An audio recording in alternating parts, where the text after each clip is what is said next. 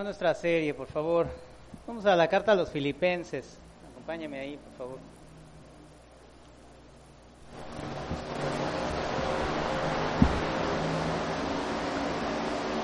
Hoy tenemos nuestro tema número 10, ¿sí? Nuestro tema número 10 de la serie Un corazón que agrada a Dios.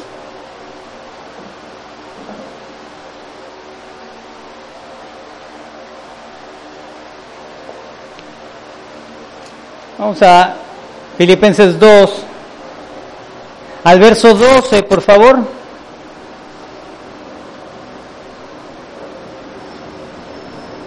Mire, vamos a leer la, porción que hoy vamos a, estudiar. Filipenses 2, 12 al 16. Sí, acompáñeme, vamos a ahí. Nos dice, por tanto, amados míos, como siempre habéis obedecido, como siempre habéis obedecido, no como en mi presencia solamente, sino mucho más ahora en mi ausencia. Ocupaos en vuestra salvación con temor y temblor. Porque Dios es el que en vosotros produce así el querer como el hacer, por su buena voluntad. Haced todo sin murmuraciones y contiendas para que seáis irreprensibles y sencillos, hijos de Dios sin mancha, en medio de una generación maligna y perversa, en medio de la cual resplandecéis como luminares en el mundo, asidos de la palabra de vida, para que en el día de Cristo yo pueda gloriarme de que no he corrido en vano, ni en vano he trabajado. Hoy nuestro tema número 10, vamos a titularlo Un corazón que refleja la luz de Dios. Un corazón que refleja la luz de Dios.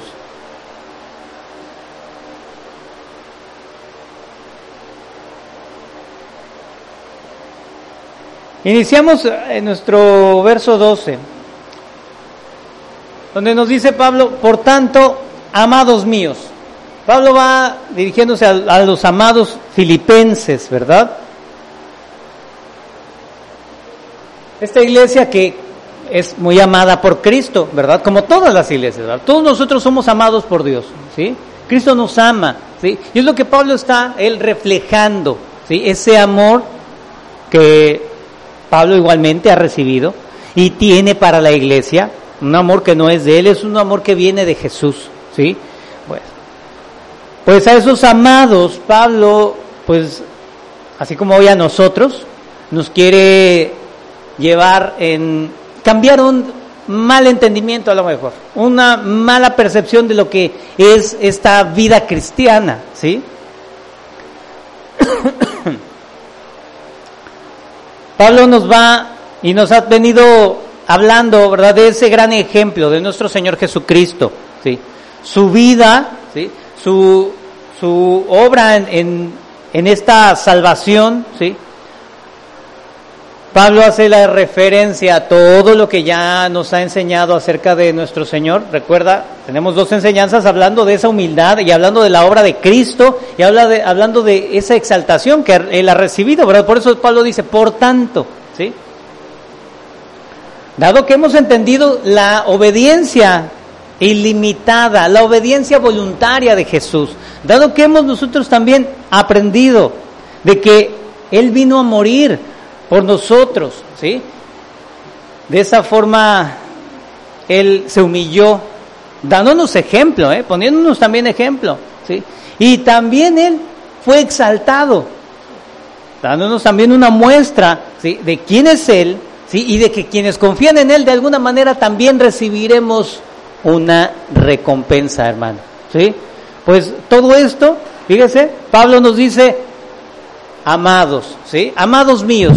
¿Cómo no vamos a ser amados si, si somos, fíjese, objeto de una obra semejante? ¿sí? Cristo ha hecho esto por nosotros, así por los filipenses, ¿verdad? Pablo, él ahora extiende, fíjese, una exhortación, ¿sí? Un llamado de atención, ¿sí? Una exigencia de parte de Dios dice, como siempre habéis obedecido, ¿sí? no como en mi presencia solamente, sino mucho más ahora, en mi, en mi ausencia. Ocupaos, ¿verdad? Ocupaos en vuestra salvación. Pablo nos, nos habla haciendo este, fíjese, estableciendo el principio de la obediencia. Los creyentes vivimos, se entiende, vivimos sujetos a una obediencia, una obediencia debida a Cristo, ¿sí? Esto lo vemos constantemente en, en, en, el, en las declaraciones que hace el Evangelio, ¿sí? Son las demandas de Dios siempre a nosotros. Mire, el Evangelio establece esa demanda a obedecer a Dios. Vamos a Romanos, por favor. Vamos a la carta a los Romanos, ¿sí? Romanos capítulo 10, verso 16.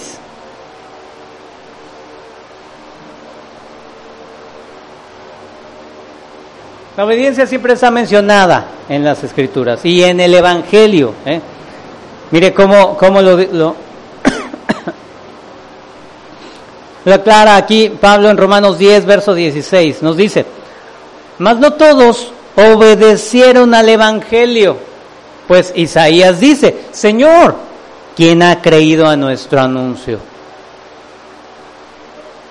La obediencia, hermano. ¿sí? La obediencia,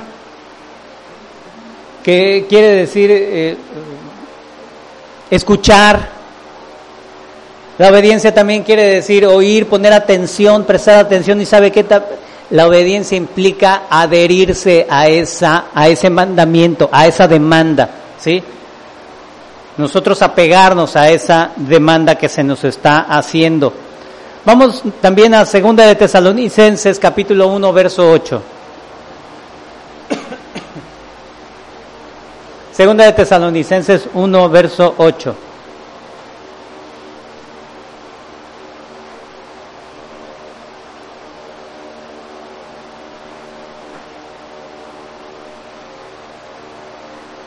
Qué tan importante es la obediencia para nosotros, ¿verdad? Segunda de Tesalonicenses 1.8 dice, en llama de fuego para dar retribución a los que no conocieron a Dios ni obedecen al Evangelio de nuestro Señor Jesucristo. La obediencia nuevamente.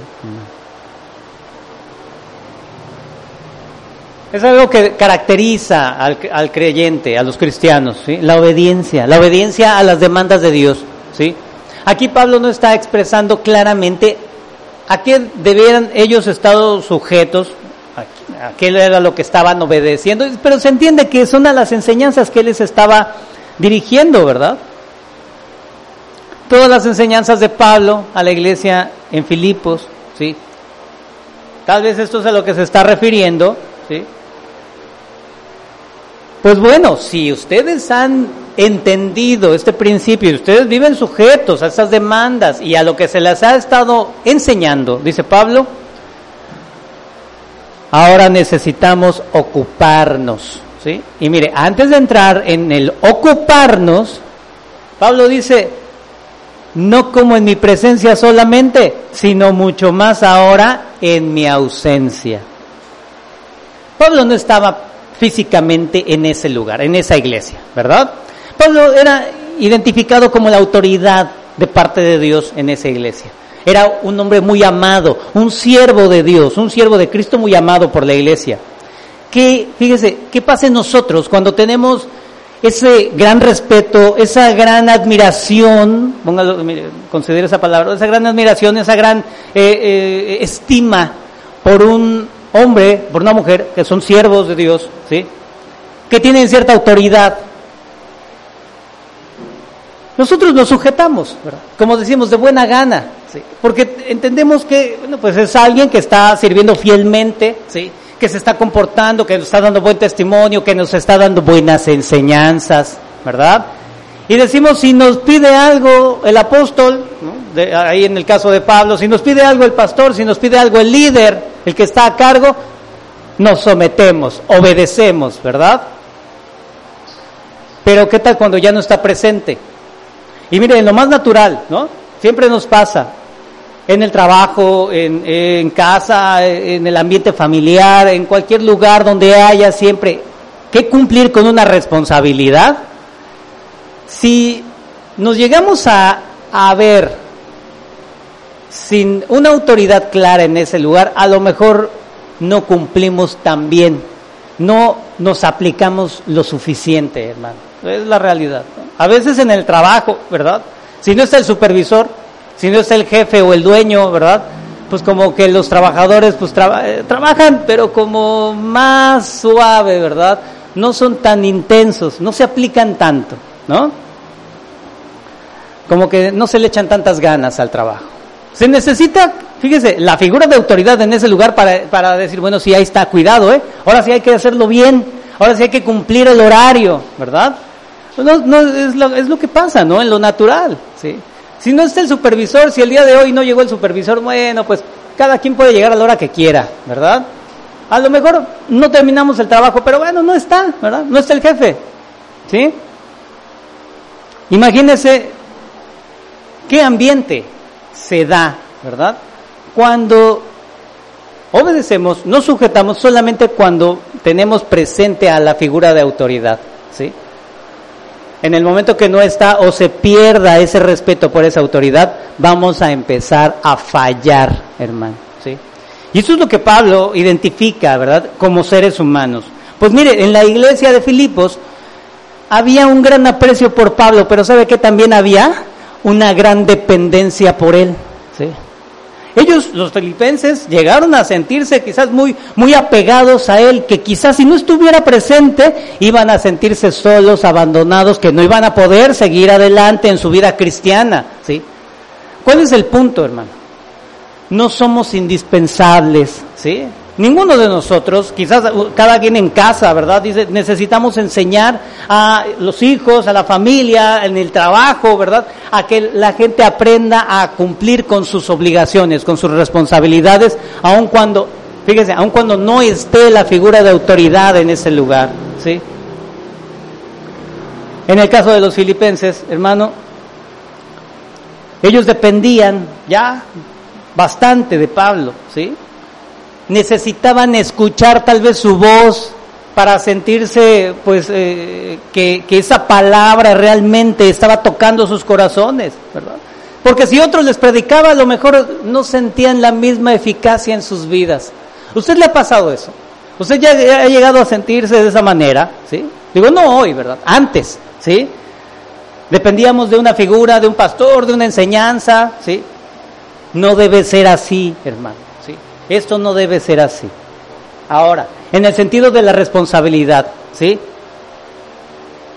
A veces, le digo, estamos como, como necesitamos de una manera indispensable que esté ahí presente el jefe o, como un capataz, ¿verdad? Para que, y pónganse a trabajar y, de, y no, hagan, no, no fallen en esto, aplíquense en aquello, ¿verdad? Falta tal cosa, ¿sí? No debemos vivir de esa manera, hermano. La escritura nos aclara que el creyente no debe realizar todos los actos de su vida para ser visto, ¿sí? Mire, vamos a Efesios 6, 6 y ahorita aclaramos este punto. Efesios capítulo 6, verso 6, por favor.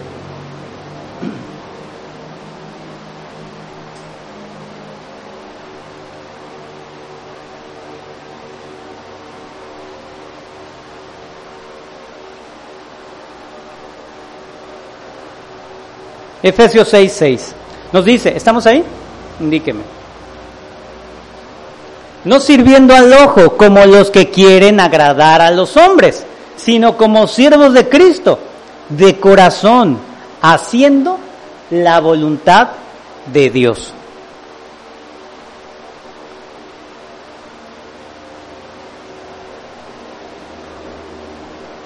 En esta parte, fíjese, de la, de la obediencia, de sujetarnos y de, fíjese, vivir correctamente esta vida cristiana, ¿sí?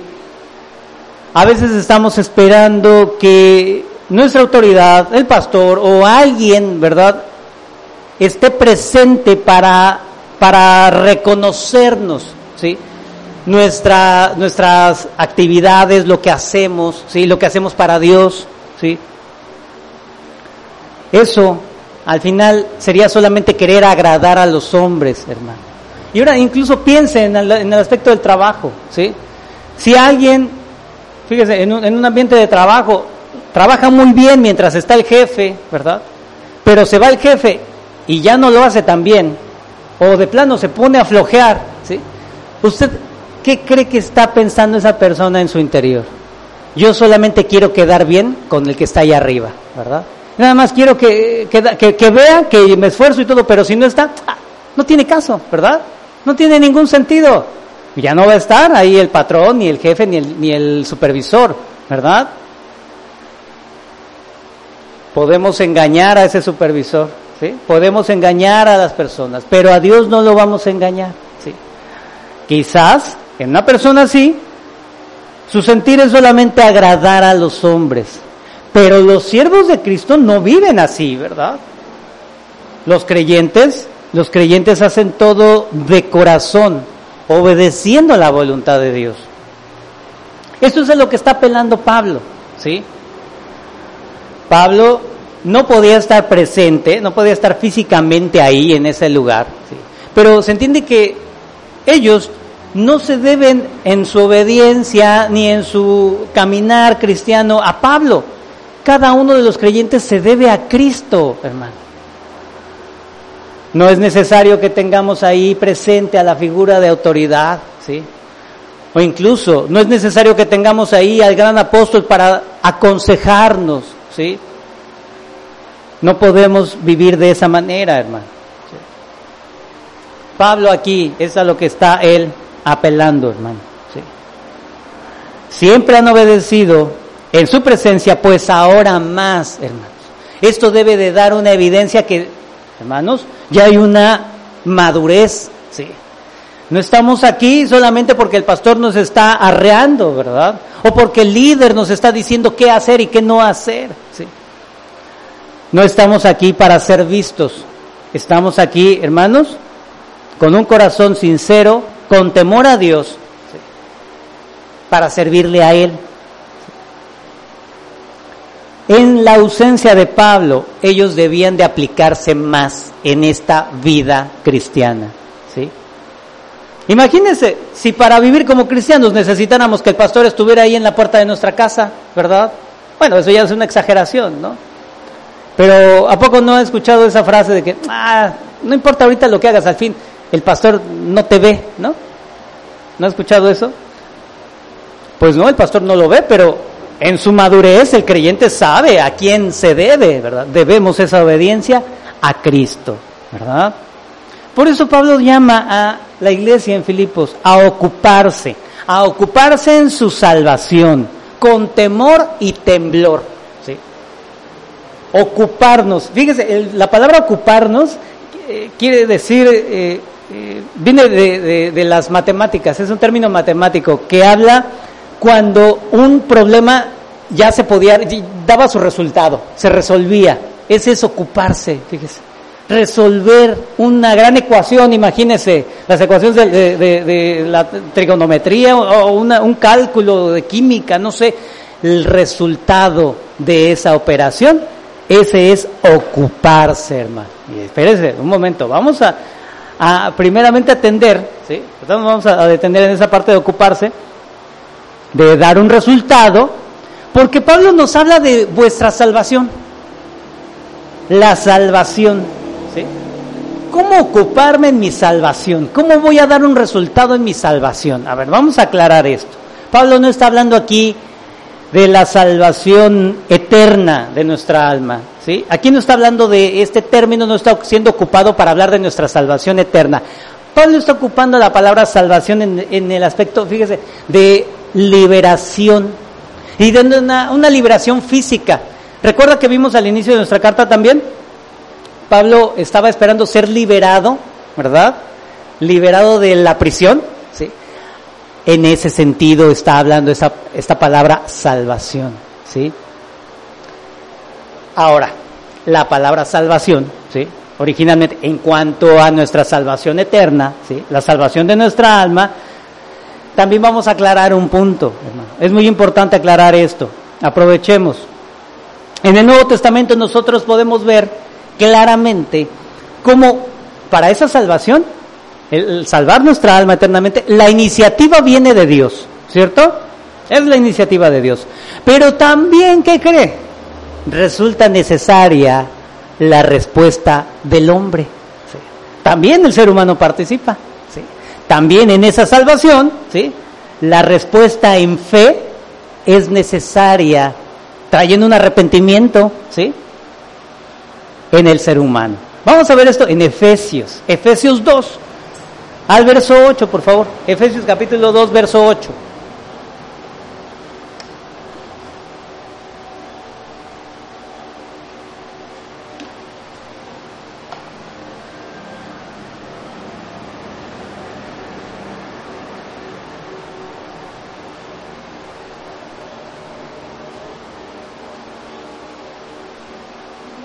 Efesios 2.8.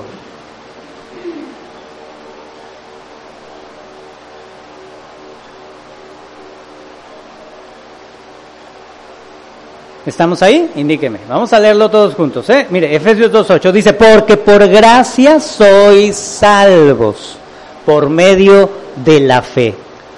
Y esto no de vosotros, pues es don de Dios, no por obras, para que nadie se gloríe. Porque por gracia sois salvos por medio de la fe. ¿Sí? Sí. Es iniciativa soberana de Dios el decidir salvarnos. ¿sí? Pero también se requiere la respuesta del ser humano. ¿sí? Se requiere esa respuesta en fe, a través de su arrepentimiento, y esto no es de vosotros, dice ese texto, ¿verdad? ¿Qué es esto que no es de La salvación. La obra de salvación no es nuestra, es de Dios.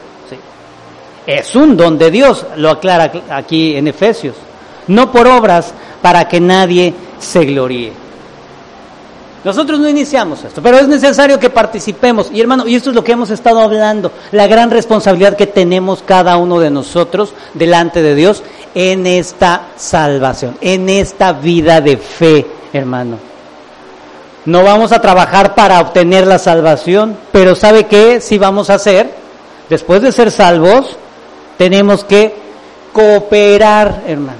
Tenemos que elaborar juntamente con el Espíritu.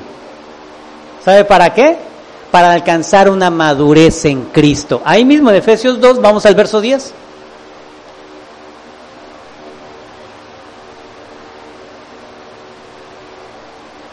Efesios 2.10, se lo leo. Porque somos hechura suya, creados en Cristo Jesús para buenas obras, las cuales Dios preparó de antemano para que, ¿sabe?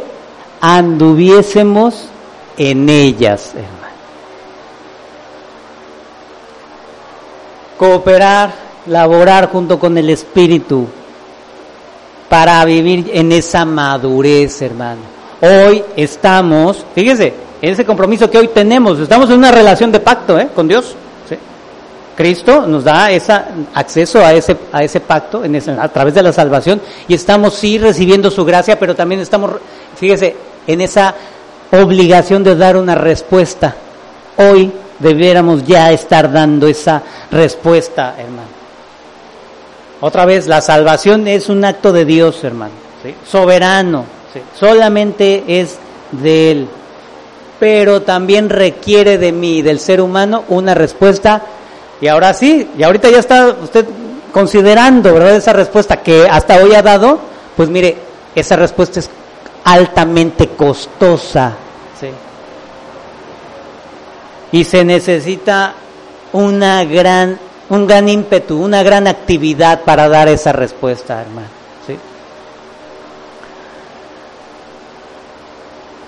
¿Cómo lo vamos a manifestar? No es ni dinero, ni, ni, ni eh, no olvides, es arrepentimiento y fe continuos, hermano. Arrepentimiento y fe continuos. ¿Cómo vamos, no? En eso el día de hoy, ¿sí? Pablo está, ahora regresamos a nuestro texto. Pablo está hablando de nuestra salvación, le digo, no en el aspecto de la seguridad eterna de nuestra alma, sino está hablando, fíjese, de esta ser liberados, ¿sí? Una liberación física, en esa, fíjese, es como, como atravesar esta lucha, ¿sí? En medio de esa lucha, en medio de ser liberados, ¿sí? De esto que nos asedia, estaremos dando, fíjese, esta, eh, este es el punto, estaremos dando evidencia que somos salvos. Toda la iglesia de Filipos, junta, reunida, tenía que estar dando esa evidencia, tenía que estar ocupada. ¿eh? El objetivo aquí de Pablo, fíjese, es la forma práctica de vivir el Evangelio, hermano, en nuestra vida diaria. ¿sí? Este es el objetivo, hermano. Porque dice ocuparnos, ¿verdad? Dar un resultado. Ahora sí tiene sentido la expresión ocuparnos, hermano. Porque nos está pidiendo a nosotros llevar a dar un resultado, hermano. ¿Sí? Usted hacía esas, esas grandes multiplicaciones, ¿no? A lo mejor en, la escuela o a lo mejor hoy en su trabajo tiene que hacer muchas cuentas, ¿no? Y ve unos, muchos números y dice, ay, ya quiero que se acabe esta, este cálculo, no le veo fin, ¿verdad? Cuesta trabajo a veces sacar un resultado, ¿no? Cuesta trabajo dar un resultado, hermano, en nuestra vida hoy, ¿sí? El resultado aquí, Pablo lo está hablando de llevar al fin llevar a la conclusión, ¿sí? Esta vida cristiana, hermano. ¿Cómo lo vamos a hacer? O sea, y mire, ahorita a veces lo, tomamos muy como mucha teoría, ¿verdad? Decimos, no, qué bonito se ve, se oye padrísimo. Hermano, ese es el punto sumamente práctico, ¿sí? Hoy tenemos que estar ya dando resultados. Usted en su trabajo, yo me imagino que le piden resultados, ¿verdad? Dicen, no, aquí te quiero, ¿no? Que dé resultados. Ya solucionaste ese problema, ya solucionaste lo que te pedí ah, el mes pasado, ¿verdad? Si no dan resultados, pues creo que a, cada quien pues, le, invitan a, pasar a la puerta, ¿no? Bueno, así en la mayoría de los lugares, ¿no? Lo corren, ¿no? Lo despiden porque no da resultados, ¿sí? Pablo hoy, y en ese momento le estaba pidiendo a los filipenses, den un resultado, ¿sí? ¿Cómo es todo esto, hermano? Cuando producimos en nosotros, fíjese, el Espíritu produce en nosotros el fruto, ¿sí? Y mire, llevar y tomar este Evangelio, ponerlo en práctica en nuestra vida, va a dar, fíjese, como un resultado, ese fruto que nos dice Gálatas 5.22. Vamos a verlo, por favor. Gálatas 5.22, por favor.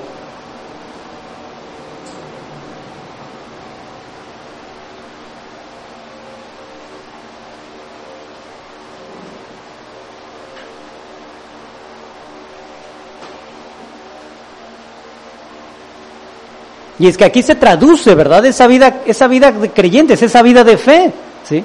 En ese fruto, ¿sí? El fruto del Espíritu es amor, gozo, paz, paciencia, benignidad, bondad, fidelidad, mansedumbre, templanza. Contra tales cosas no hay ley.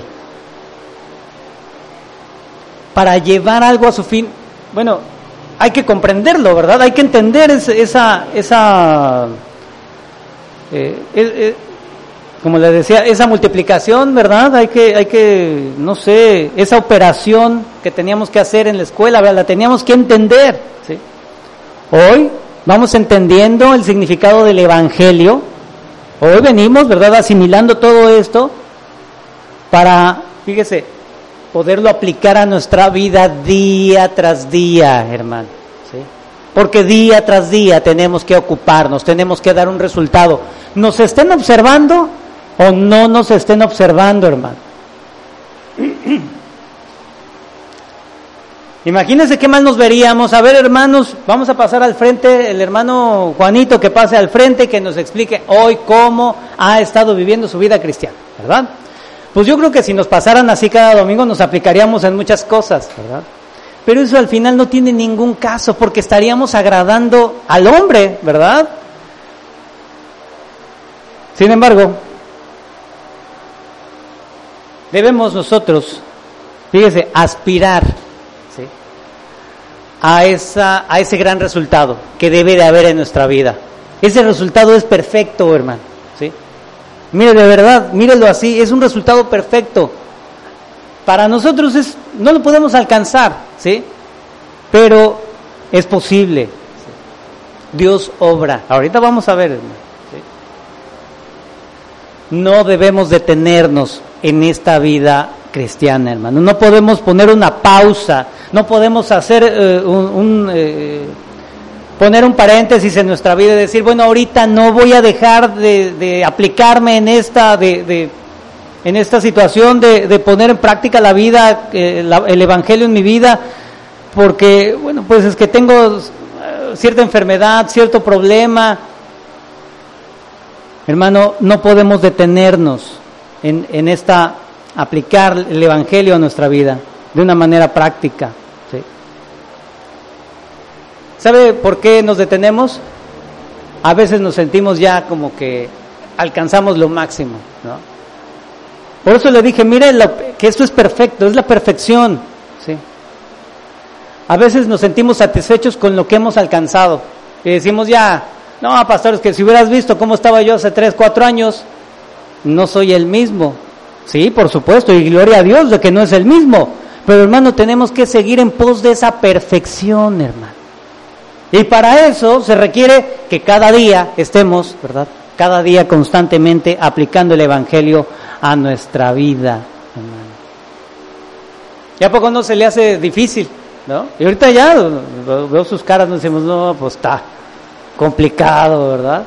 Es una lucha, ¿verdad? Qué bueno que hoy lo reconoce, eso es lo que estamos comprendiendo. Es una lucha, es una batalla, hermano. Hoy se siente realmente entonces en medio de esa lucha, ¿sí? Pues así, mire, es necesario que se sienta cada día. Estamos en esa lucha, en esa batalla, hermano. Pablo decía que él vivía como en una, en una competencia, ¿sí? Vamos a 1 Corintios 9, por favor.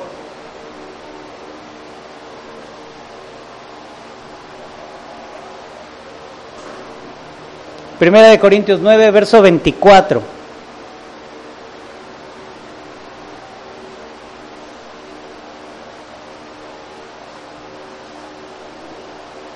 Si llegamos ahí, indíqueme, por favor. Bien, nos dice Primera de Corintios 9, 24.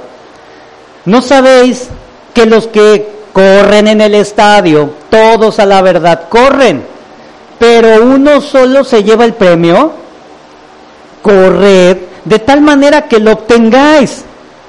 Todo aquel que lucha, de todo se abstiene. Ellos, a la verdad, para recibir una corona corruptible, pero nosotros una incorruptible, hermano. Dice Pablo aquí, fíjese, tomando ese, ejemplo de la competencia. A los griegos, a los corintios, a, toda la gente que vive en esa región eh, eh, eh, del sur de Europa, les encantaban las competencias atléticas. ¿sí? Para ellos era como a nosotros a lo mejor el fútbol, ¿no? Mire, dice Pablo, y mire, se va a parafrasear así, todos los que compiten buscan alcanzar el primer premio, ¿verdad? Todos, por supuesto, ¿no? Pero ¿sabe qué? La mayoría sabe que no lo va a alcanzar, ¿sí?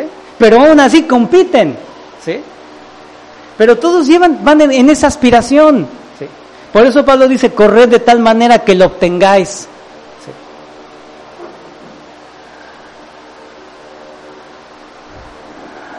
Cada uno de nosotros, hermano, a veces estamos tan desanimados, ¿verdad? por esta lucha, por esta contienda que estamos emprendiendo, ¿sí? Que decimos, pues mira, ya donde llegue, ya aunque sea, no sé, 50 metros, con que libre 50 metros ya la hice, ¿verdad?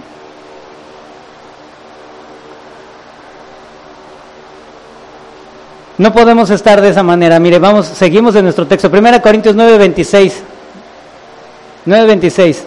Así que yo, de esta manera corro, no como a la, como a la aventura, De esta manera peleo, no como quien golpea el aire, sino que golpeo mi cuerpo y lo pongo en servidumbre, no porque, perdón, y lo pongo en servidumbre, no sea que habiendo sido heraldo para otros, yo mismo venga a ser eliminado. ¿sí?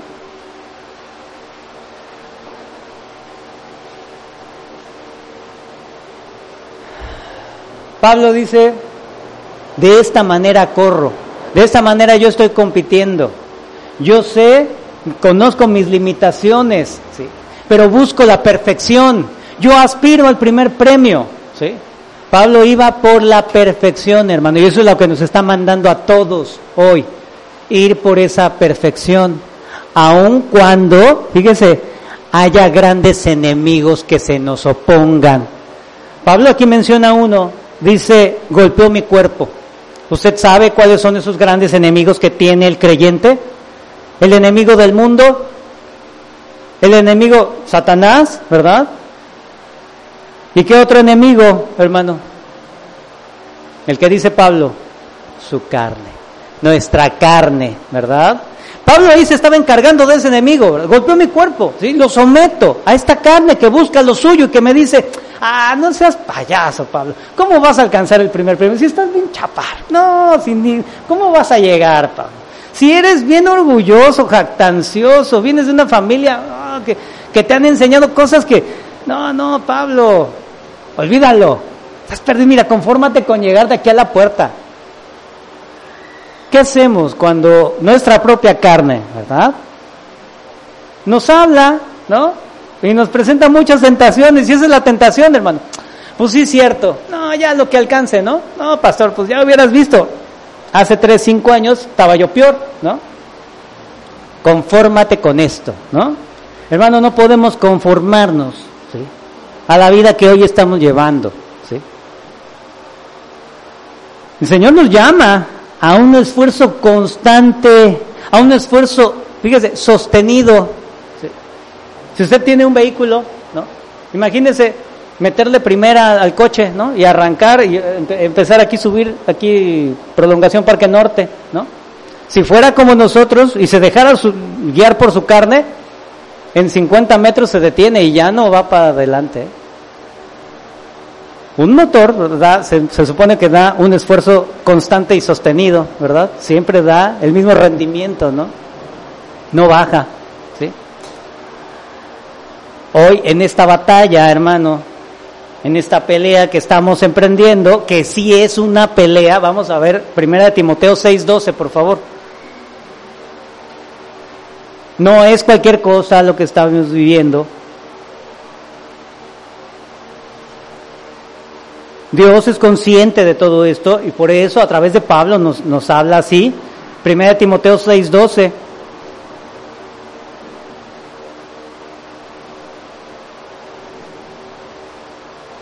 ¿Estamos ahí?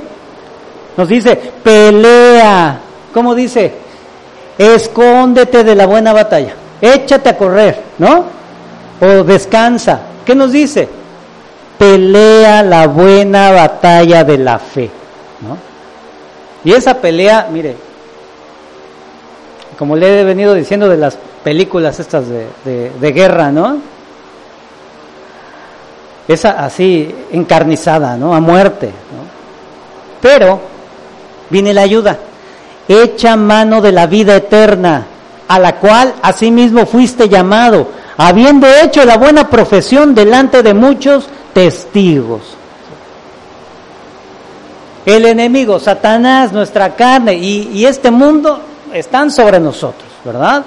Todas las tentaciones, todos los, los engaños vienen disfrazados, no sabemos por dónde nos va a llegar, ¿verdad? Y, y, nos sentimos en esta pelea, ¿no? En esta batalla, ¿sí? Pero Dios provee, ¿sí? Muchos medios para nuestra ayuda, para nuestro auxilio en medio de esa batalla, hermano. A veces decimos, no, pues el Señor no me ha dado nada, es que no estamos en la batalla, hermano. Si estuviésemos ya en la batalla, estaríamos viendo la provisión de Dios ahí, hermano. ¿sí? ¿Sabe dónde está la provisión de Dios cuando estamos en medio de esa batalla y nos damos cuenta, mire, como si el Señor prendiera un reflector y nos iluminara? Es tu orgullo, ahí está, y decimos, ay, ay Señor, me estás hablando aquí, pero no entiendo, ¿verdad? Tengo problema con, un, eh, con el vecino, con el, con el trabajador, tengo problema con, con eh, eh, alguna otra persona, ¿verdad? Un problema difícil. En lugar de que me digas algo para darle duro, tú me estás mostrando que orgullo, orgullo de quién, Señor, ¿verdad? Ah, viene la luz a iluminar esa tentación, ese pecado en mi carne, ¿verdad? Pues todo esto, hermano, eso es lo que nosotros estamos moviéndonos, ¿no? Y eso es de lo que Pablo nos, nos llama, ¿sí? A ocuparnos. ¿sí? Cada día debemos ir en ese, en ese, fíjese, en ese esfuerzo, ¿verdad? De dar ese resultado. ¿sí? Pero, pues otra vez, hermano, pudiéramos repasar. Mire, hoy le pido, cuando esté ya terminando el día, usted, el día de hoy, esté a solas, reflexione y dé un repaso, ¿no? ¿Qué tanto ha adelantado en su vida cristiana? Mire, yo lo he hecho y a veces digo, Señor, no he adelantado casi nada, ¿verdad? Seguimos víctimas de nuestros mismos vicios, de nuestros mismos pecados, de las mismas tentaciones. Lo mismo, hermano. Es una lucha, ¿verdad? Es una batalla. Pero eso sí, ¿verdad? Decimos, no, Señor, todo lo que tú mandes, ¿verdad? Hoy mi oración, Señor, hoy, hoy me levanté y, y oré Mateo 6, ¿verdad? Mire, se le voy a leer Mateo 6, 11. El pan nuestro de cada día, dánoslo hoy. Y perdónanos nuestras deudas como también nosotros perdonamos a nuestros deudores. ¿Verdad? ¿Usted ha tomado esa porción, verdad? Para, para orar, ¿no? Es fácil orar, es fácil leerla. Fíjese, es más, está bien fácil estudiarla, desmenuzarla. Pero perdonar al que nos ha ofendido, ¿Qué tal? ¿Verdad? Ahí está lo difícil. ¿verdad? Decimos que Cristo es nuestra cabeza, ¿verdad? Cristo es el que gobierna nuestra casa, ¿sí? Pero ¿qué tanto le obedecemos? Hay que repasarlo. ¿sí? Hay que tomarnos ese tiempo, ¿sí? Porque ¿sabe qué? La demanda es a ocuparnos, hermano. Entonces ya entendemos lo serio que es esto, ¿verdad? Esto que se nos está llamando ocuparnos, entonces implica la labor de nuestra vida, hermano. ¿sí? Ese es emprender el, trabajo de, un trabajo vital para nosotros. Porque en el creyente debe de haber un progreso continuo, continuo, hermano. Se habla, fíjese, dice, dice un, comentarista que este es el, el, progreso continuo que representa nuestro viaje hacia Dios. ¿sí? De ahí la liberación, ¿verdad? Tenemos que liberarnos de muchas cosas. ¿sí? Ocuparnos ¿sí? en esta salvación, porque estamos en ese camino al Señor, ¿sí? Es por eso que este caminar, ¿verdad? Este progreso continuo, este ocuparnos, el dar resultado, ¿sabe qué? Dice Pablo que debe hacerse con temor y temblor. Temor y temblor. Mire, constantemente vemos en la escritura, ¿verdad? Esta frase, con temor y temblor, Pablo lo habla, ¿sí? Frecuentemente, ¿sí? Esta frase es un modismo que se toma del Antiguo Testamento en referencia a mostrar respeto y reverencia a Dios. Vamos a el Salmo 2. Salmos 2, verso 11, por favor.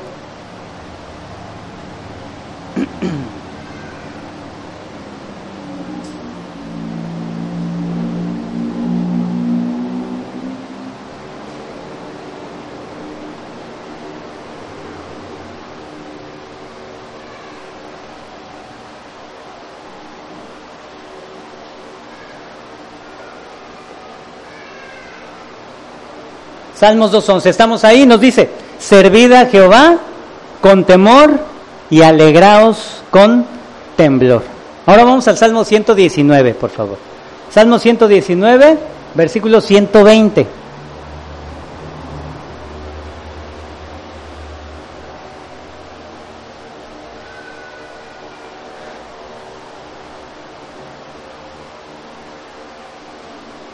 Salmo 119, 120.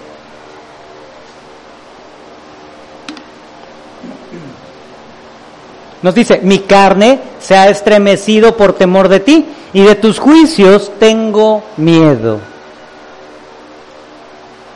Esa expresión, miedo, nos habla de un sentimiento de respeto y, de reverencia, ¿sí?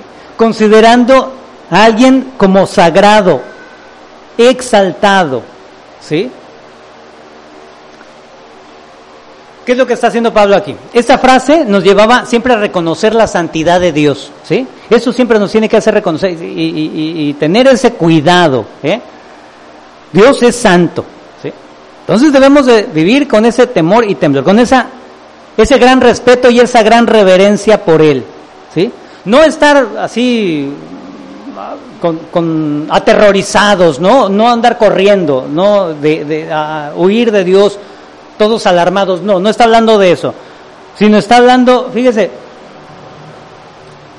de ese respeto contrario a lo que generalmente vive el ser humano. El ser humano no vive en temor y temblor. ¿Sabe cómo vive el ser humano? Vive en desobediencia. Vive en desinterés de las cosas, ¿verdad? No le importan las cosas de Dios, ¿no? El ser humano vive confiando en sí mismo, ¿no? Él es el centro del universo, el ser humano es el centro de todo, ¿verdad? Y tiene su justicia propia, ¿verdad? Yo soy bueno, yo no he lastimado a nadie, yo soy una buena persona yo me merezco todas las bendiciones de este mundo, ¿verdad? Y al contrario, el que conoce a Dios, el Hijo de Dios, ¿verdad? Vive con temor y temblor. Él sí entiende qué es esto. Temor y temblor entonces es el respeto por el Dios Santo, ¿sí? Reverencia por la presencia de Dios en nuestra vida. Como creyentes, estamos hablando, fíjese ya, los cristianos. Jesús habita en nuestro corazón, ¿verdad? Él, una parte de Dios está en nosotros. Debiéramos estar mostrando ya gran respeto por Dios entre nosotros, hermano. ¿sí? ¿Y esto a qué nos traería? Jamás ofenderlo. ¿A qué nos lleva? Jamás pecar. ¿sí? Vivir en sinceridad. Promover la unidad entre nosotros. ¿sí? Que haya confianza en Dios, dependencia de Dios y gran humildad en nosotros. Eso representa también el temor y temblor, hermano. ¿Y sabe qué nos llevaría esto? Porque el propósito de la carta aquí, de esta porción de Filipenses, que es hermano, que seamos diligentes en buscar el bienestar de toda la iglesia de Cristo, hermano, de todo el cuerpo de Cristo. Recordamos, estamos viendo problemas en la iglesia en Filipos, ¿sí? Hay, mire, eh, eh, desavenencias, ¿sí?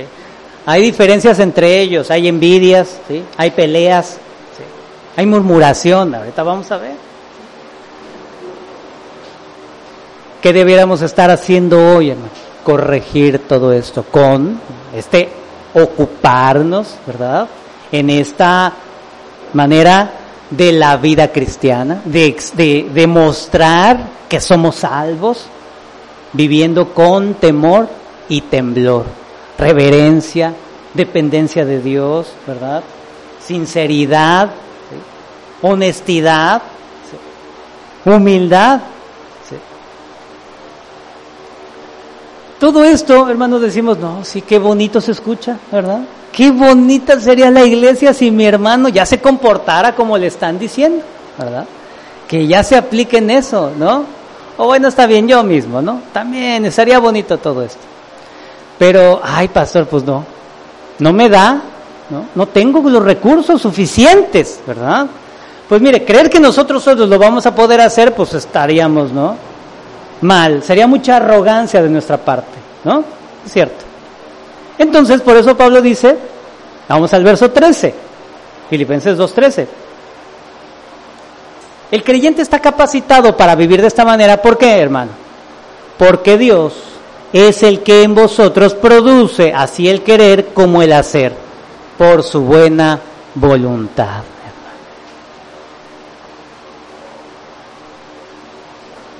Hoy podemos vivir de esa manera, hermano. ¿Sabe por qué? Porque Dios está siendo eficaz en nuestra vida. Eso es produce. Dios en nosotros produce. Dios en nosotros hace un trabajo eficaz y continuo, hermano.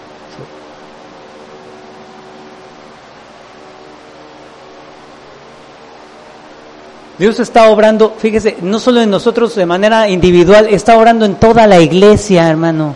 Usted sí lo ha, lo ha alcanzado a ver así. Mire, todo esto que hemos estado aprendiendo va en ese sentido.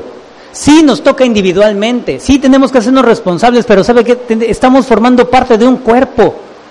Ya debemos de estar siendo conectados y, e integrarnos para que este cuerpo funcione de la manera que Dios lo está demandando. Mire, vamos a Colosenses 1.27.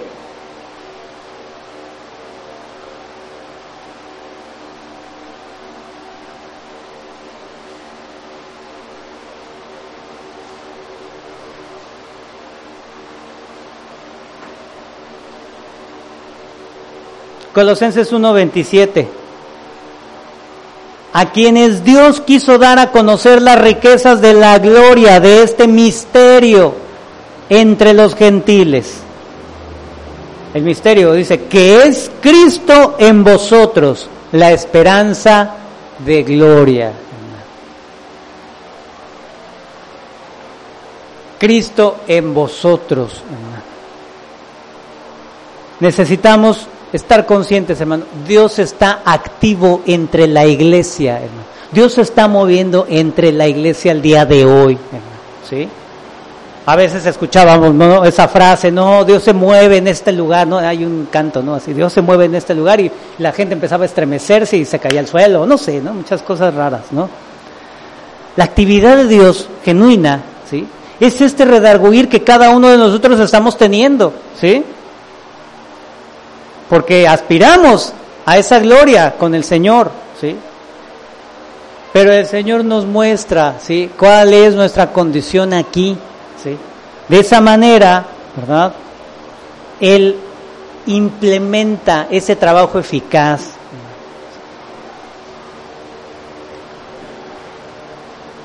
Entonces, ¿qué nos toca? ¿Qué debemos hacer? Ah, el Señor me está llamando a ocuparme, tengo que dar resultados, ¿verdad?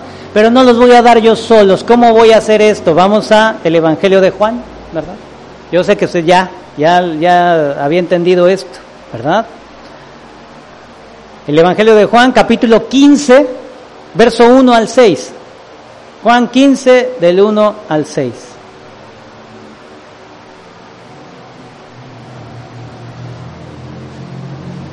¿Quiere usted dar ese resultado ocupándose en su salvación? ¿Quiere dar ese resultado en, su vida cristiana? Lo puede dar hoy, hermano. ¿Sabe cómo? Permaneciendo en contacto, en un contacto vivo con Dios. Juan 15.1. Yo soy la vid verdadera y mi Padre es el labrador. Todo pámpano que en mí no lleva fruto lo quitará y todo aquel que lleva fruto lo limpiará para que lleve más fruto. Ya vosotros estáis limpios por la palabra que os he hablado. Permaneced en mí y yo en vosotros, como el pámpano no puede llevar fruto por sí mismo si no permanece en la vid, así tampoco vosotros si no permanecéis en mí. Yo soy la vid, vosotros los pámpanos, el que permanece en mí y yo en él, este lleva mucho fruto. ¿Por qué? A ver, consideremos esto. Porque separados de mí, nada podéis hacer. El que en mí no permanece, será echado fuera como pámpano y se secará. Y lo recogen y los echan en el fuego y arden.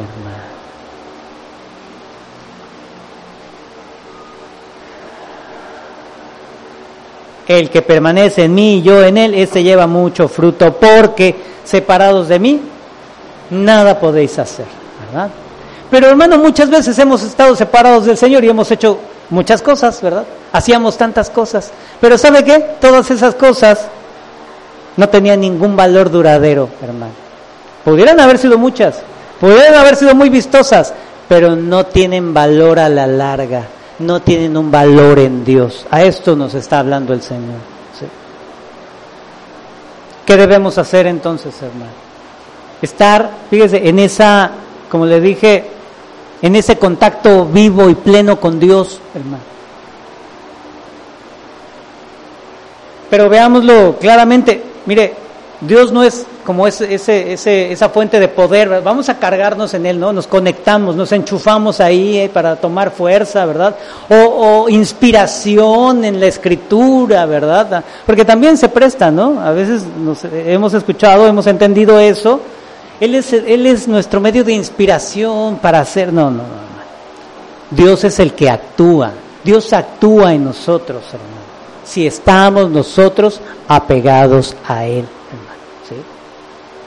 Y sabe,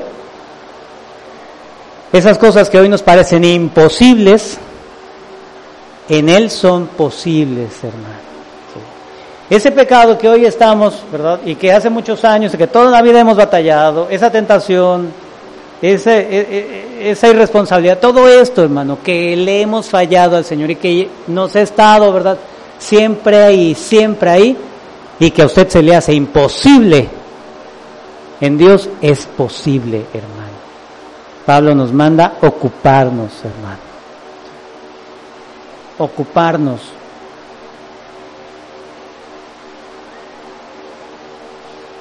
Dios requiere de nosotros también la participación, ¿sí?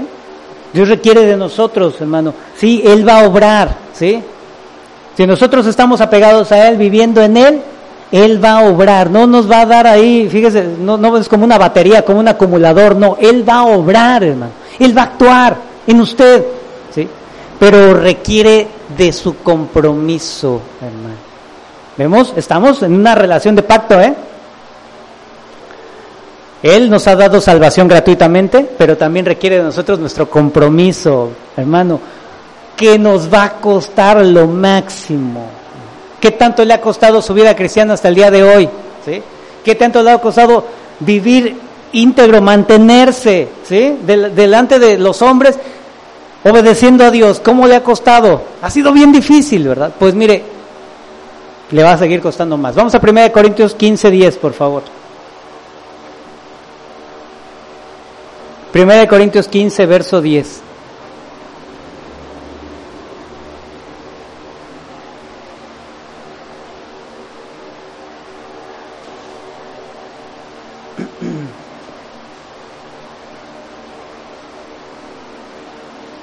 Cuando estemos ahí me, indica por favor.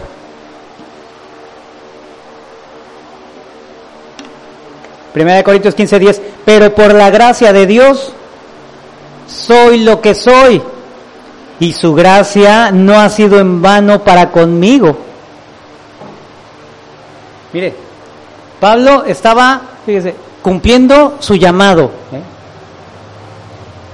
No él, ¿eh? dice, la gracia, que no ha sido vano para conmigo, ¿eh?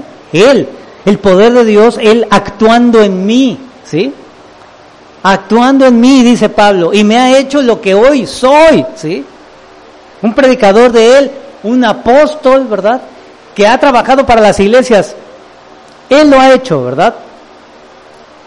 Pero dice, continúa el verso 10, antes he trabajado más que todos ellos pero no yo, sino la gracia de Dios conmigo. Antes he trabajado más que todos ellos. Es un don gratuito la salvación de Dios. Es un don gratuito ese, esa obra que Dios hace en nosotros, pero también requiere de nuestro compromiso y de nuestra acción, hermano. A Pablo le costó, dice, trabajar, y fíjese cómo dice ahí, léalo conmigo, haber trabajado más que todos ellos, hermano. Si todo fuera que Dios venga y lo haga, Pablo hubiera dicho, nos omitimos ese espacio, ¿no? Decimos ya, su gracia, su obra, ¿verdad? Él lo hizo todo. Yo solamente me senté ahí como, como muñeco, ¿verdad? Para que Él me, me use, ¿verdad? Y hable con mí, a través de mí, ¿verdad? Como si fuera yo una marioneta, ¿no? No, hermano. Hay que esforzarse. Y Pablo, fíjese cómo lo, lo, lo menciona. He trabajado más que todos ellos.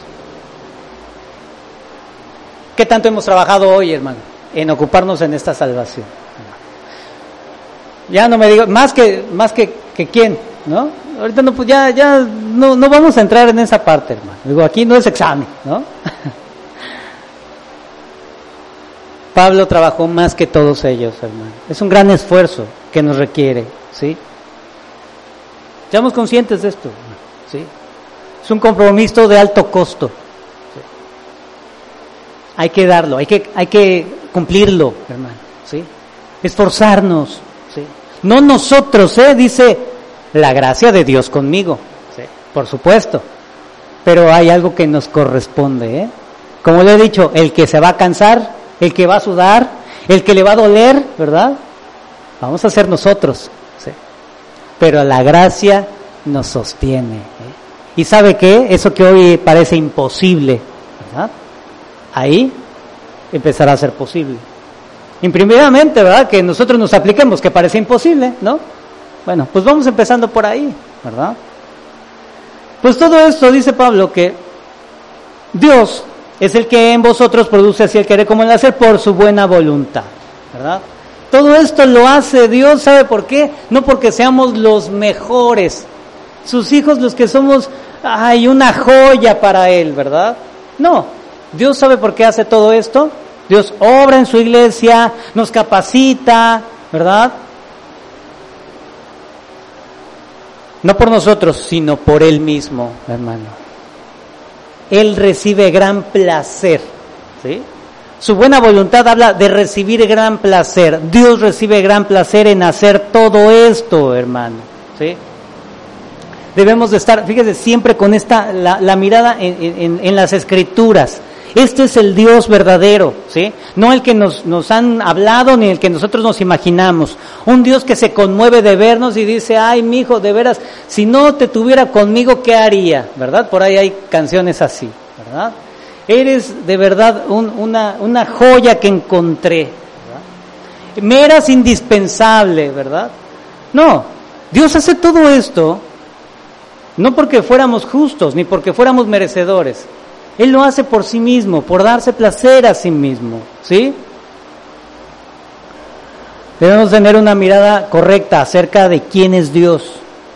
Esto nos pondrá en nuestra, fíjese, eh, eh, eh, con los pies en la tierra, bien humildes, bien sencillos delante de Él, ¿verdad? Viviendo con temor y temblor, ¿verdad? El verso 14 nos dice, haced todo sin murmuraciones y contiendas.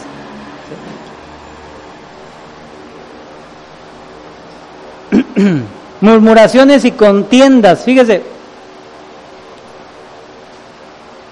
esas murmuraciones y peleas, dice, debemos hacer todas las cosas sin murmurar, sin pelearnos.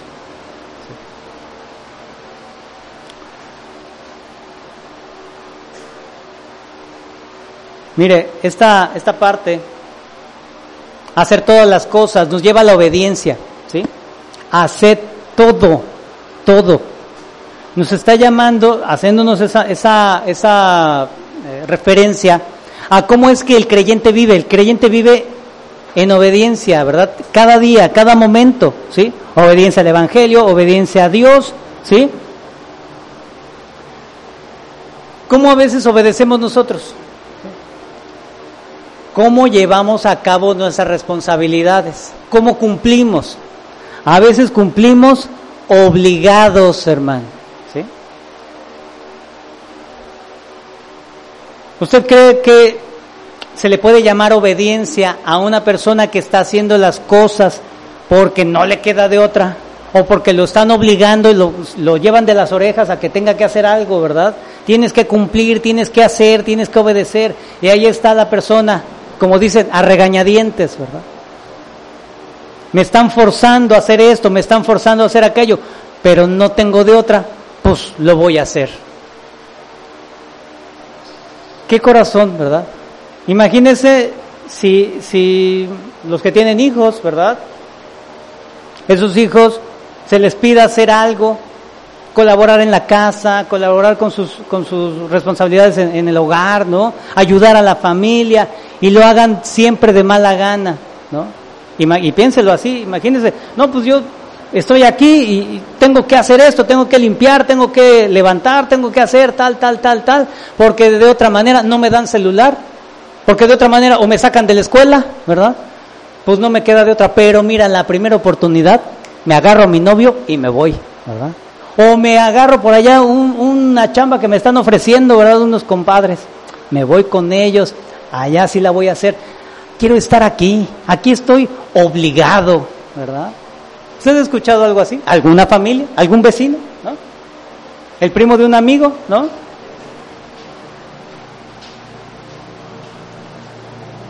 Vamos a primera de Pedro 4.9, hermano.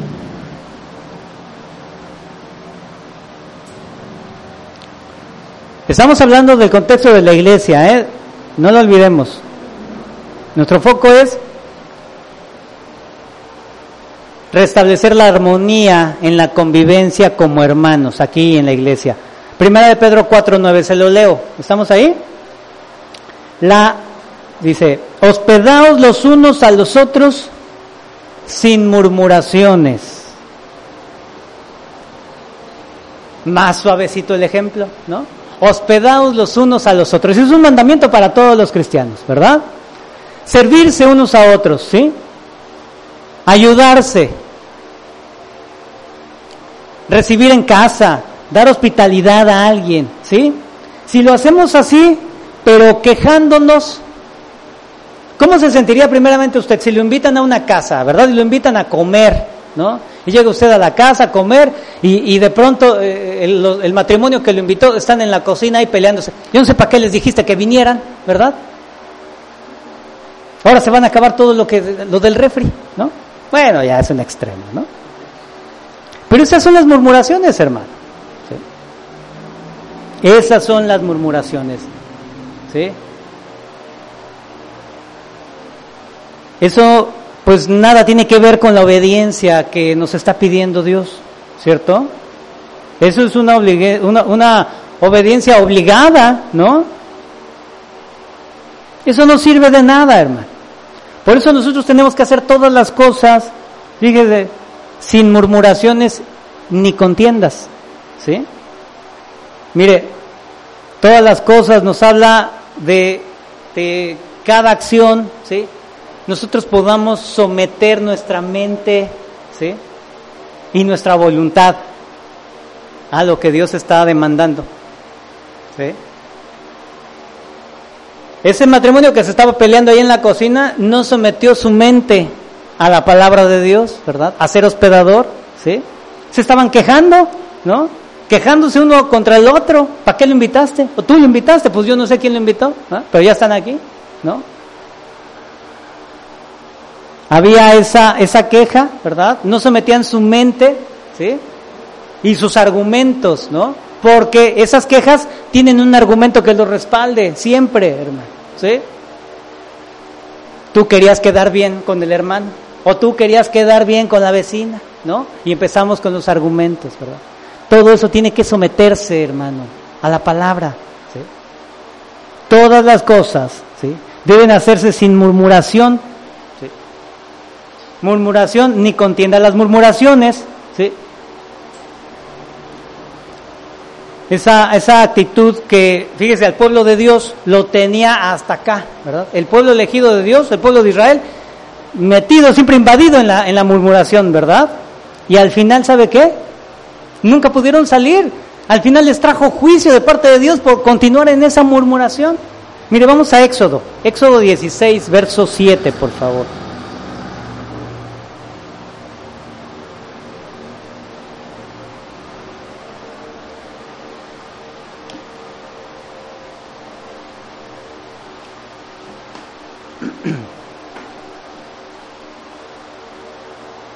Éxodo 16, 7. ¿Estamos ahí?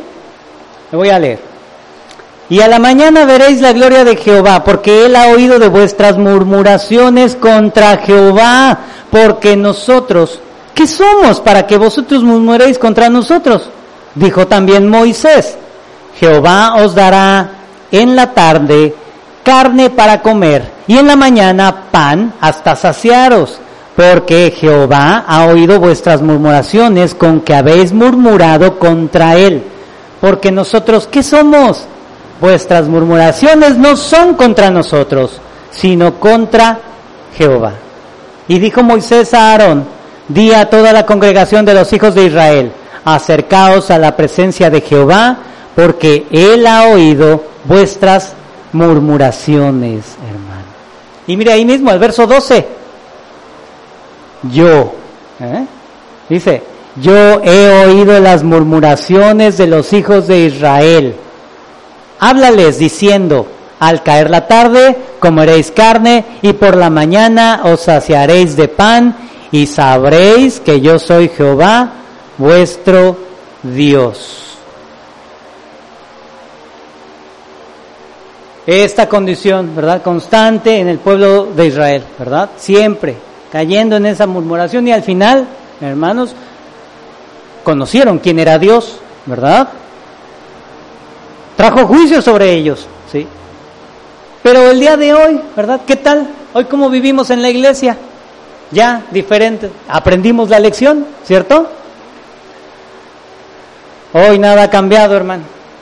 Las murmuraciones, las quejas siguen y siguen. Y ese es el problema típico de la iglesia. ¿A poco no? La murmuración y la queja, ¿verdad? Los filipenses sabían de eso, hermano. ¿sí? Tenían problemas con sus líderes, unos contra otros se echaban, ¿verdad? Había dos mujeres que eran líderes ahí que estaban peleadas, ¿sí? Bueno, pues todo esto es lo que vemos, ¿sí? Que debemos quitar en la iglesia. Porque el propósito de Dios, ¿sabe qué es? Es que tengamos un corazón diferente, hermano. Un corazón que vimos que, ¿cómo se llama hoy nuestra enseñanza? Que refleje la luz de Dios. Si reflejamos la luz de Dios, podemos tener iluminación, ¿verdad? Puede haber esa luz, ¿sí? Que resplandezca en un lugar oscuro por la noche, ¿verdad? Nosotros tenemos la luna, ¿sí? Semanas pasadas eh, la luna de verdad eh, pues refleja bastante cuando está eh, llena, ¿verdad? Nos trae esa, esa, esa, esa luz necesaria. Bueno, aquí en la ciudad pues tenemos iluminación, ¿verdad? Pero de eso también vamos a hablar ahorita. Verso 15. Para que seáis irreprensibles y sencillos, hijos de Dios sin mancha, en medio de una generación maligna y perversa, en medio de la cual resplandecéis como luminares en el mundo.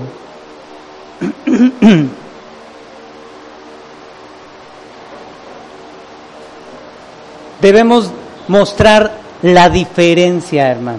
Debemos iluminar este mundo que está perdido en las tinieblas. Usted lo ve, ¿no? En su vida cotidiana. ¿Qué tal está este mundo en el que vivimos? ¿Cómo están las familias a su alrededor, ¿no? Ya no le digo metas al internet a ver cómo está la situación porque está muy feo. Pero, hermano, ¿cómo estamos viviendo? ¿En medio de qué estamos viviendo? El propósito entonces es que seamos, que, que fíjese, asumamos una condición, hermano. Nuevamente nos está pidiendo la responsabilidad a nosotros. Hay que hacer algo, ¿eh? Dios está requiriendo de nosotros esto, hermano. Seamos irreprensibles y sencillos. irreprensible, nos habla que alguien es libre de culpa, ¿sí? No hay quien le pueda acusar, ¿sí? Alguien irreprensible es alguien a quien no se le puede acusar de nada, ¿sí? Su conducta externa es irreprochable, ¿sí? Su conducta externa, usted como creyente, ¿sí? Como cristiano el día de hoy, nadie le puede decir, tú eres eh, mentiroso, tú eres ladrón, nadie le puede decir, porque es usted irreprensible, ¿verdad? Pablo dice irreprensibles y sencillos. Sencillo, fíjese, viene esa metáfora de, del, de la industria del vino. Bueno, en ese entonces el vino tenía que ser puro, no podía estar adulterado con otras sustancias, ¿verdad? Algo que es puro, que no está adulterado, que no tiene una mezcla, ¿sí? No se ha mezclado, nosotros no nos hemos mezclado con el mal, ¿sí? Nos habla entonces de lo interior, ¿sí? Sencillo nos habla de que en lo profundo de nuestro corazón en lo profundo de nuestra vida, nuestras motivaciones internas son limpias, hermano. Como hijos de Dios, ¿verdad?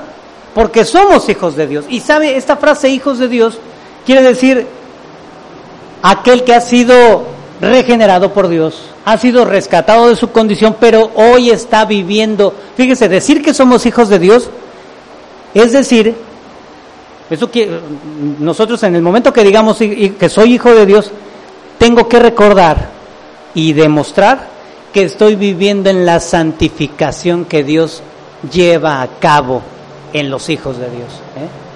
¿Qué es esto? Que cada día estoy siendo sujeto de ese proceso de limpieza en mi vida, hermano. Decir que soy hijo de Dios no es cualquier cosa, hermano. Decir que soy un hijo de Dios, como hoy todo mundo dice, pues todos somos hijos de Dios, ¿no? No pasa nada, Dios nos va a querer a todos al final porque todos somos hijos de Dios. No, no todos somos hijos de Dios. El hijo de Dios es alguien que está viviendo la santificación en su vida y que está también participando, ¿sí? Ocupándose, ¿sí? De ser liberado de ese pecado, dando cuentas de la vida nueva, dando cuentas que ha sido liberado del pecado, hermano. Por eso tenemos una vida sin mancha. Como hijos de Dios, sin mancha, hermano. Eso quiere decir alguien que es recto en su actitud, en su moralidad, ¿sí? Mire, vamos a Efesios 1.4, por favor. Ya vamos a terminar. Efesios 1, verso 4.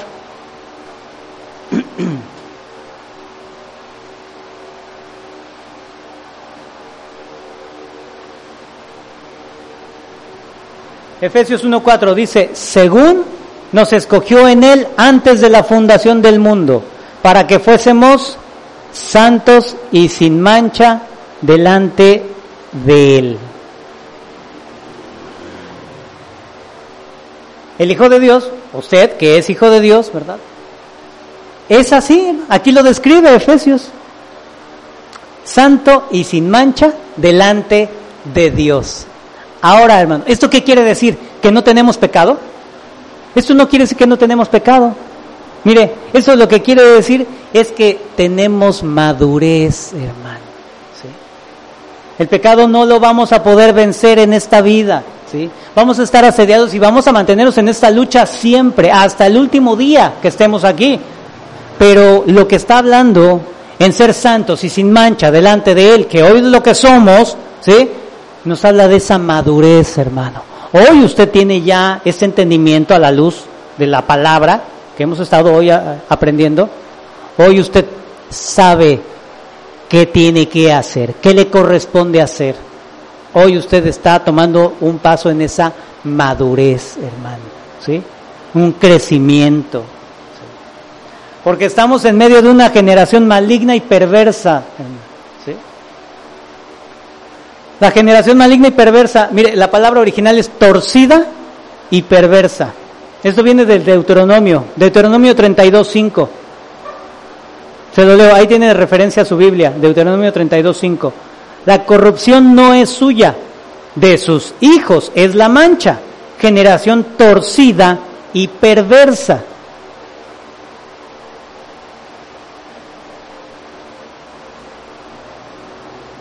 En el Deuteronomio hablaba del pueblo de Israel, cómo ellos se habían torcido, se habían, habían dejado el camino de Dios. Ahorita vamos a ver esto. Pero aquí Pablo está refiriéndose al mundo incrédulo, en el mundo donde nosotros estamos viviendo, ¿sí? Todo eso eh, que ve usted mal en esta vida, ¿sí? Torcido y perverso nos habla de algo que, que no se apega, como habíamos hablado en algún momento, la justicia de Dios. La justicia de Dios se representa como una vara, ¿sí? Como una vara totalmente recta, ¿sí? Y todo lo que está chueco, que no está conforme a esa rectitud de Dios, está desechado, debe ser desechado. ¿Sí? Es por eso que podemos decir a alguien que está torcido en su moralidad. ¿Por qué? Porque no se apega a la rectitud de Dios. ¿Sí? El pecado, la deshonestidad está torcido, ¿verdad? Alguien inmoral, ¿sí? Alguien pervertido, alguien descarriado, ¿sí? que no se apega a la rectitud de Dios. Pues en ese mundo hoy estamos viviendo. ¿Y qué debe pasar con nosotros? Vámonos a esconder porque este mundo está re feo, ¿no? ¿Qué hacemos? ¿Huimos? ¿No? ¿Nos refugiamos en algún lugar? ¿Sí? Porque este mundo de verdad está torcido. Dice, en medio de la cual resplandecéis como luminares en el mundo, hermano. En medio de esta generación que así vive, ¿sí? toda chueca, debemos resplandecer como luminares en el mundo, hermano. Como si fueran, fíjese, las estrellas, nos habla de esa parte, ¿sí? como las estrellas iluminan el cielo. ¿sí? Así se entendía.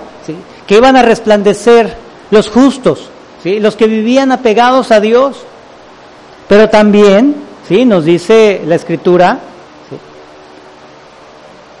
que aquellos que tienen el Evangelio, nosotros, ¿verdad? También podemos ser luz en medio de este mundo, ¿verdad? El Señor nos dice en Mateo 5.14, vamos ahí, Mateo 5.14.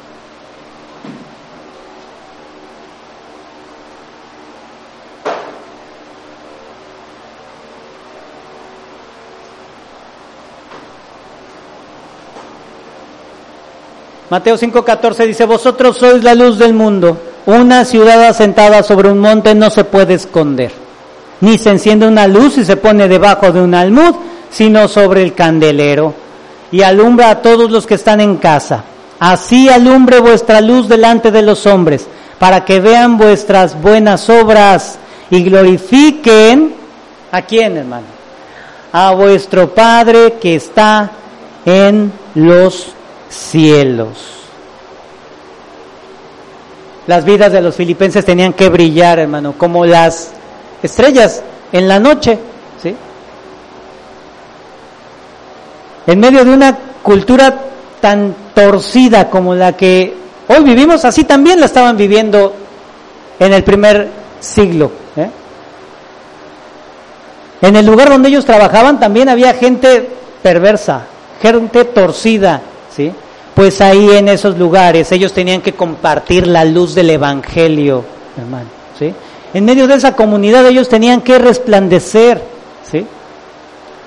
Dice Pablo en el verso 16, ya terminamos aquí, asidos de la palabra de vida, para que en el día de Cristo yo pueda gloriarme de que no he corrido en vano, ni en vano he trabajado.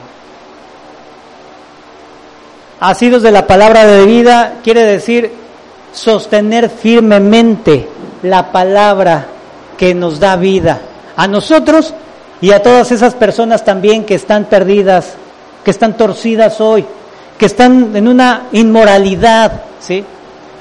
Para ellos necesitamos levantar esta palabra, hermano, ¿sí? Sostenerla en alto. Aferrados, sí, a esa palabra, pero manteniéndola en alto, dando cuenta en nuestra vida misma, hermano. ¿Cómo debe hacerse esto? En medio de este mundo que está oscuro. Usted ha visto, ¿no? Ahora esta parte de la ideología de género, ¿no?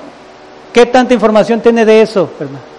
¿Qué tanta información tiene ahorita de lo que están haciendo para promover eh, que la homosexualidad sea bien aceptada, ¿no?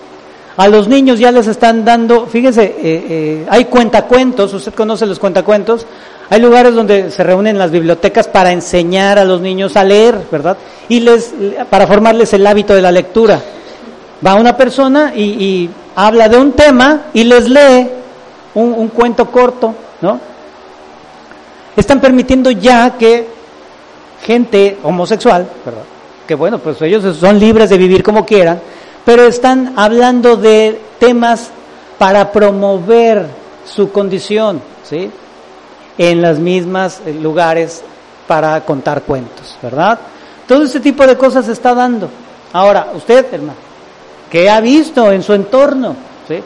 ¿Cómo está la vida en el entorno? La delincuencia, la, la, eh, la falta de respeto a los padres, el abandono de los ancianos, eh, la, la, la, situación precaria en la que vivimos ¿no? en, en, nuestras, en nuestras comunidades. ¿sí?